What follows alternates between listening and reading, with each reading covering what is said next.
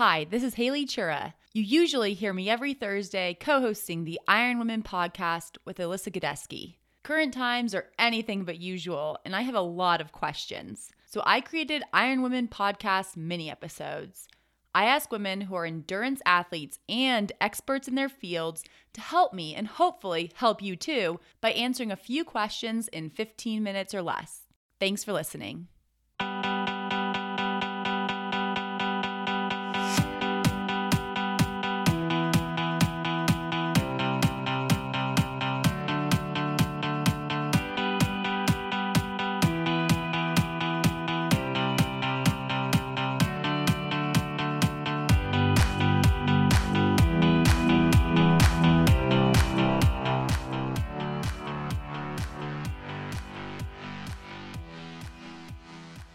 Hi, everyone. This is Haley. Some of you probably remember my conversation in April with medical doctor, Ironman champion, and retired professional triathlete, Dr. Tamsin Lewis. When Tamsin and I talked in April, she was about three weeks into her treatment for the COVID 19 coronavirus. It's been more than four months since that conversation, so I wanted to follow up with Tamsin and see how she's doing now. As always, thank you to the Iron Women podcast sponsors. Zealios Skincare, Nuun Hydration, Form Swim Goggles, Orca Sportswear, Goodr Sunglasses, as well as our Live Feisty Patreon community. You can find all website links and discount codes in our show notes or at ironwomenpodcast.com. Now, please enjoy another conversation with Dr. Tamsin Lewis. Hi, Tamsin. Welcome back to the Iron Women podcast. Hey, hi, Haley. It's nice to speak to you again. You need no introduction since I'm sure most of our listeners will have listened to our previous conversation back in April when you were about three weeks out from first experiencing COVID 19 symptoms. It's now August, four months later. How are you feeling? It's been a bit of a rough ride, I have to say. Um, y- you know, there's been a few days up and then a few days down. Um, so it's definitely been difficult. I'm at the state now where, you know, like, like you say, it's, it's probably month five now. I still can't do any weight bearing exercise. So if I was to try and run down the road, my knees would flare up. Um, and I would literally be like you know it would be difficult to walk for a few days. So i'm still getting some joint inflammation. I'm still getting some pain in my lungs. Um, i did i didn't tell you this but i had a ct scan at three months finally which is a cat scan i think you know in america. And it showed that i had scarring on the lung or inflammation. So the, the, the technical term was pneumonitis, ground glass opacities in both lungs. So my, you know, the, the, the radiologist, the doctor was was quite surprised that someone in with who has no pre-existing lung conditions or health conditions specifically had lung damage after after three months of having this virus. So, you know, we're we're seeing a lot of athletes come out now who probably weren't that ill up front, but are having this long tail illness. Uh, with COVID, and we know athletes are susceptible to getting COVID 19 long haul if you get infected because of two things. One, our personality types mean we're very driven. We tend to push through. We'll, t- we'll go back to exercise sooner rather than later, as I did, and I made myself worse. We also have very vascular, that means we have lungs very full of blood, which the virus likes, right? So the virus likes to, or it can help the trans, the spread of the virus when, in the body once it gets into the lungs it can spread very quickly because the degree of the density of the blood vessels in, in trained athletes is very high. Now, so that means your lungs can be affected even as a, as a, as a trained athlete. Smokers, for example, aren't getting, you know, as affected by this as we thought because they have very constricted blood supply to the lungs. So you are not in any means protected from this being an athlete. In fact, it could make things worse. But you will have lungs that will protect you from getting the hypoxia, the low oxygen levels, because as we know, fitness means that you can carry oxygen around your blood very uh, much better than the average person. So one of the reasons I was not admitted fully to hospital is that I had the reserve to sustain the lower levels of oxygen in the body. So the body was able to cope with a bit like altitude training, for example. You know, the body mounts a response if you're fitter to the the stimulus and uh, you know covid is is like you know it can be akin to training at altitude for example because your your body is deprived of um of oxygen because of all the inflammation in the lungs. That is a fascinating take on being an athlete and your medical profession, just giving you this insight into the pros and actual cons of being an athlete with this disease. Are you undergoing any kind of treatment right now, or is it just like a wait and see kind of approach? I am undergoing a lot of supplementary support, uh, which has been advised by a doctor. So I have been on um, uh, something called N-acetyl-cysteine, which I highly recommend for athletes because it supports glutathione production in the body, which is a master antioxidant, which gets depleted if you're hard charging athlete. I had my levels tested via the Dutch test, dry urine test for comprehensive hormones. You can put a link to that, dutchtest.com. It's a urine test. So a lot of athletes get low on glutathione. Um, we put our bodies through a lot of oxidative stress. So I highly recommend N-acetylcysteine. I had to take high doses. I was taking now taking up to 1800 milligrams a day. So your standard sort of 500, 800 probably isn't enough you really need to get up higher. You can't really overdose on N-acetylcysteine either. It's an amino acid. You can take glutathione via nebulizer. There's I put on a video once of a direct delivery of glutathione into the lungs to help heal the inflammation. Um, I haven't been doing hyperbaric oxygen because I don't have access to it, but it's very helpful. So if you do have access to hyperbaric oxygen, then please do that higher doses of vitamin C. We're talking three to four grams, preferably of the liposomal, the liquid form of vitamin C, is very helpful. Maintaining, you know, caloric sufficiency. So this is not a time for you to be, you know, chasing race weight because the the immunocompromise that comes with training plus weight loss is very high. So we often see that when I blood test athletes from my company Wellgevity, I see a lot of athletes who have low lymphocyte counts, low white cell counts, which is correlated with um, suppressed immunity, and high cortisol, which is one of the stress hormones, which is immunosuppressive. That is not what you want. So, really prioritizing fueling, um, refueling is, is important. I am taking melatonin because it has been shown to have some benefits, some pro antioxidant effects in the brain at night. And also, it's helping with the sleep because there's been quite a lot of anxiety associated with COVID because, you know, once you, when you can't breathe properly and at night, it, it kind of all floods back magnesium, pretty high doses of magnesium in the form of magnesium glycinate um, and also salt, magnesium salt baths. I have just returned, for, as you know, from the south of France, which has probably been the best thing I've done for my health in a long time, mm, aside from the, the, the plane travel, which was a little bit uh, nerve wracking, but I was fully masked and alcoholed and, you know, covered in alcohol.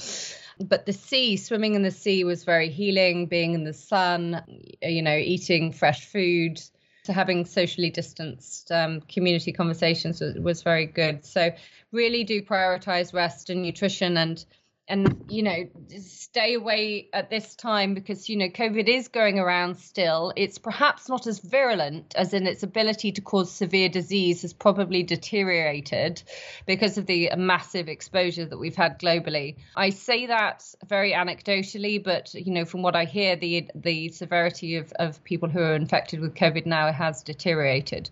Uh, but it's such an unpredictable virus. You know we've seen it affecting people with mild symptoms are still getting this chronic fatigue um, and this long COVID that, uh, a lot of people are speaking about now. So um, please do be do be careful when, especially when you're in crowded spaces, um, changing rooms, those kinds of things. In our previous interview, you briefly mentioned taking hydroxychloroquine, the anti-malarial drug that has been very much the center of recent U.S. news. Can you tell us about your experience with the drug? I can, but you know, I have to caveat this with like Instagram has just taken down a post of mine, which I think was because of hydroxychloroquine. So my experience with hydroxychloroquine, you know, we were desperate back in March and April. We were trying anything, and I, I took it before it became a thing that that Trump talked about. It was really not the right drug for me. I felt terrible on it. It made my blood sugar drop. It gave me a worsening of tinnitus in my ears. Look, we don't know. The jury is really out on hydroxychloroquine. I think in some individuals, it can be very helpful to reduce the inflammatory response. My my experience was that I took it at um, probably about two weeks in because at that point in late March we were you know trying everything. I felt worse on it for you know I really don't I don't know if it did anything for me, but and I'm waiting for the trial data to come out. I think what we know in in the circumstances that can be beneficial is when there is insulin resistance, when there is metabolic syndrome. I think it can really help reduce glucose because the virus can thrive on glucose. Um, it seems to have an effect on glucose levels, and some of the studies are showing that it can be beneficial in those in in those people who are at risk of dying from um, COVID because they have a lot of comorbid factors like metabolic syndrome. That's not the case in a lot of athletes. It is an immunosuppressant drug. So if you take it too early on, um, my theory is that it can probably suppress um, the immune system. And, you know, it's a fine line because the immune system in people like me went crazy. So, you know, I had the cytokine storm at day sort of eight, which is where your immune system goes crazy. This is a virus, it's got deep into the body, and like we need to get rid of it. And you flood your system with cytokines. So, theoretically, hydroxychloroquine is meant to suppress that. But I don't know. I, I still think it's a pretty toxic drug, and I think there will be better treatment options available. I, I still hold out for the vaccine and immunotherapy and I think there's different. You know, we're treating we're treating this illness a lot differently than we did in in March. You know, we're recognizing it as a disease of the blood vessels. It's an inflammatory disorder. Um, your blood becomes very thick. You know, my blood was clotting very easily. I had to go on high doses of aspirin. You know, it's a vasculitis. It's not uh, like a common cold or a flu where you just get inflammation in your lungs. So our we are treating it very much like an inflammatory disorder now. Um, so, really trying to get that inflammatory stress under control, an early indication for steroids. I myself did not take steroids. I held off taking them because I, um, I probably should have taken them an earlier date. I took aspirin, I took a liquid a form of ibuprofen that I could tolerate. I took very high doses of vitamin C, very high doses of omega 3 very high doses of N-acetylcysteine. I nebulized glutathione and saline. Um, I was monitoring my oxygen through the finger, as as you know from our previous conversation, and um, trying trying to rest as as much as I can. And I really did not do that early on um, in the illness, and kept pushing through. And I've ended up with sustained joint inflammation as a result of getting back to exercise too early. And I am contacted on a day to day basis by athletes online who were saying every time I try to exercise, I've had COVID, I feel terrible, but I need to keep doing it. I'm, I'm like, you're going to end up with chronic fatigue syndrome at this rate. You really cannot fight back with this. So I'm just trying to swim because my body feels okay with swimming. So it's really like listening to your body. If you feel bad after exercise, if you feel tired, you're doing yourself damage. The aim is to come out of the exercise feeling invigorated and, and energized. And if you feel worse the next day, you've done too much. So it's really, you know, it's really giving yourself time. I've been told I probably won't run for the rest of the year, and I'm okay with that. I can I can do swimming, I can do yoga, I can, you know, cycle, but I I no joint impact exercise. And since we last talked, you've been featured in Glamour UK magazine, a BBC News program, and of course Triathlete magazine. Has the media attention surprised you? I think the reason I got media attention is because I spoke out quite early and I wasn't ashamed to. I think a lot of people now have been like, this is me, this is me, you know, and I think I just got to it a bit early because at two weeks I was like, the, the, the news is telling me I'm meant to be better in two weeks. I, what's going on? And I tried to look and discover answers to why I wasn't getting, why I wasn't getting better. And people were like, well, you look okay. And I said, well, you, know, I look okay because I'm not doing anything and I'm making, you know, it's a big effort to look okay. But yes, it, so um, it has, but it's an interesting story. And I think because we don't have any answers, people are, people are interested in, in, in this virus and what it can do to, to even healthy individuals.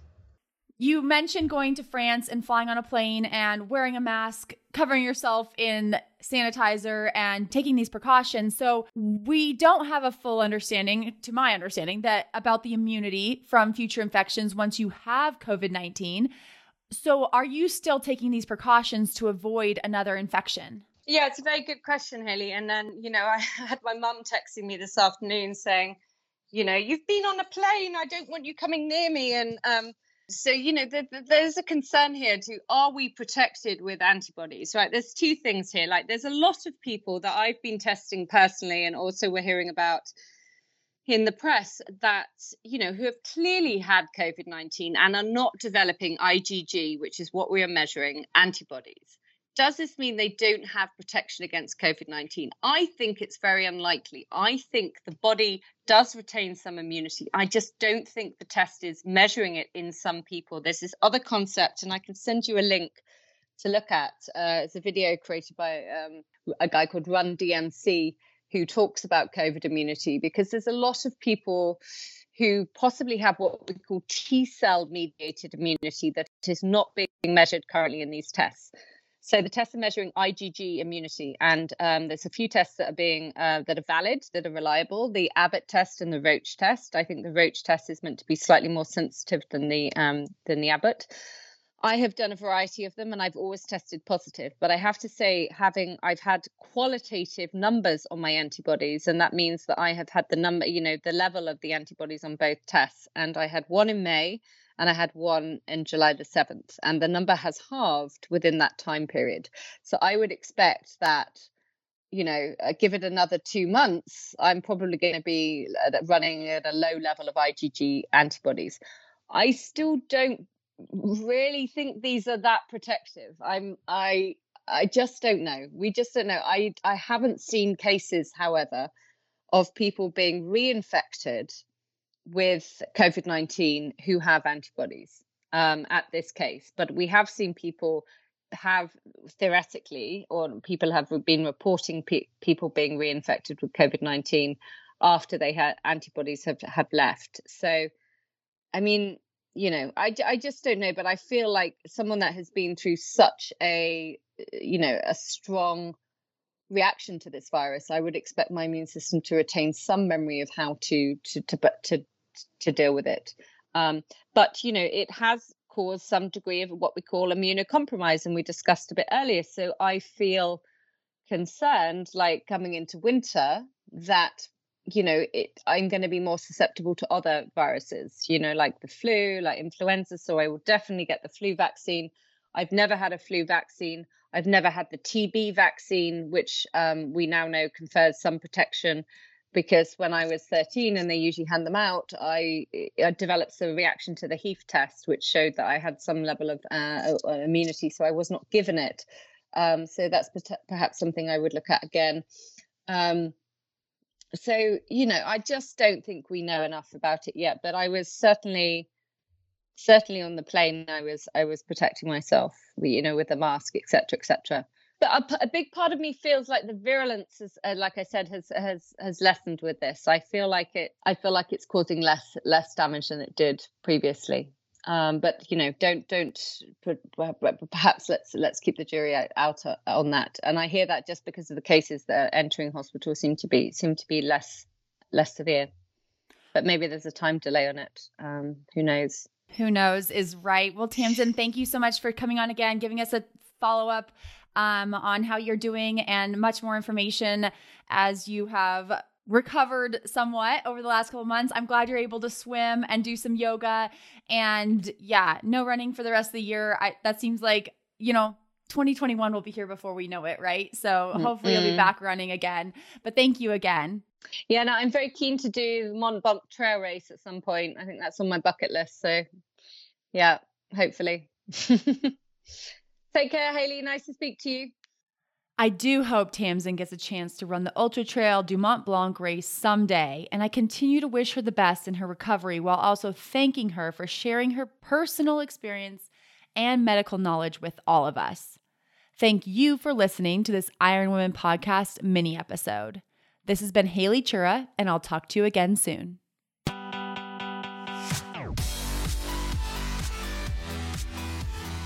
You have been listening to the Iron Women podcast hosted by Haley Chura and Alyssa Godesky. Iron Women is a production of Live Feisty Media and is edited by Taylor Mahan Rudolph. Thank you to our sponsors, Zealios Skincare, Nuun Hydration, Form Swim Goggles, and Orca Sportswear, as well as the Live Feisty Patreon community. You can find websites and discount codes in our show notes or at ironwomenpodcast.com.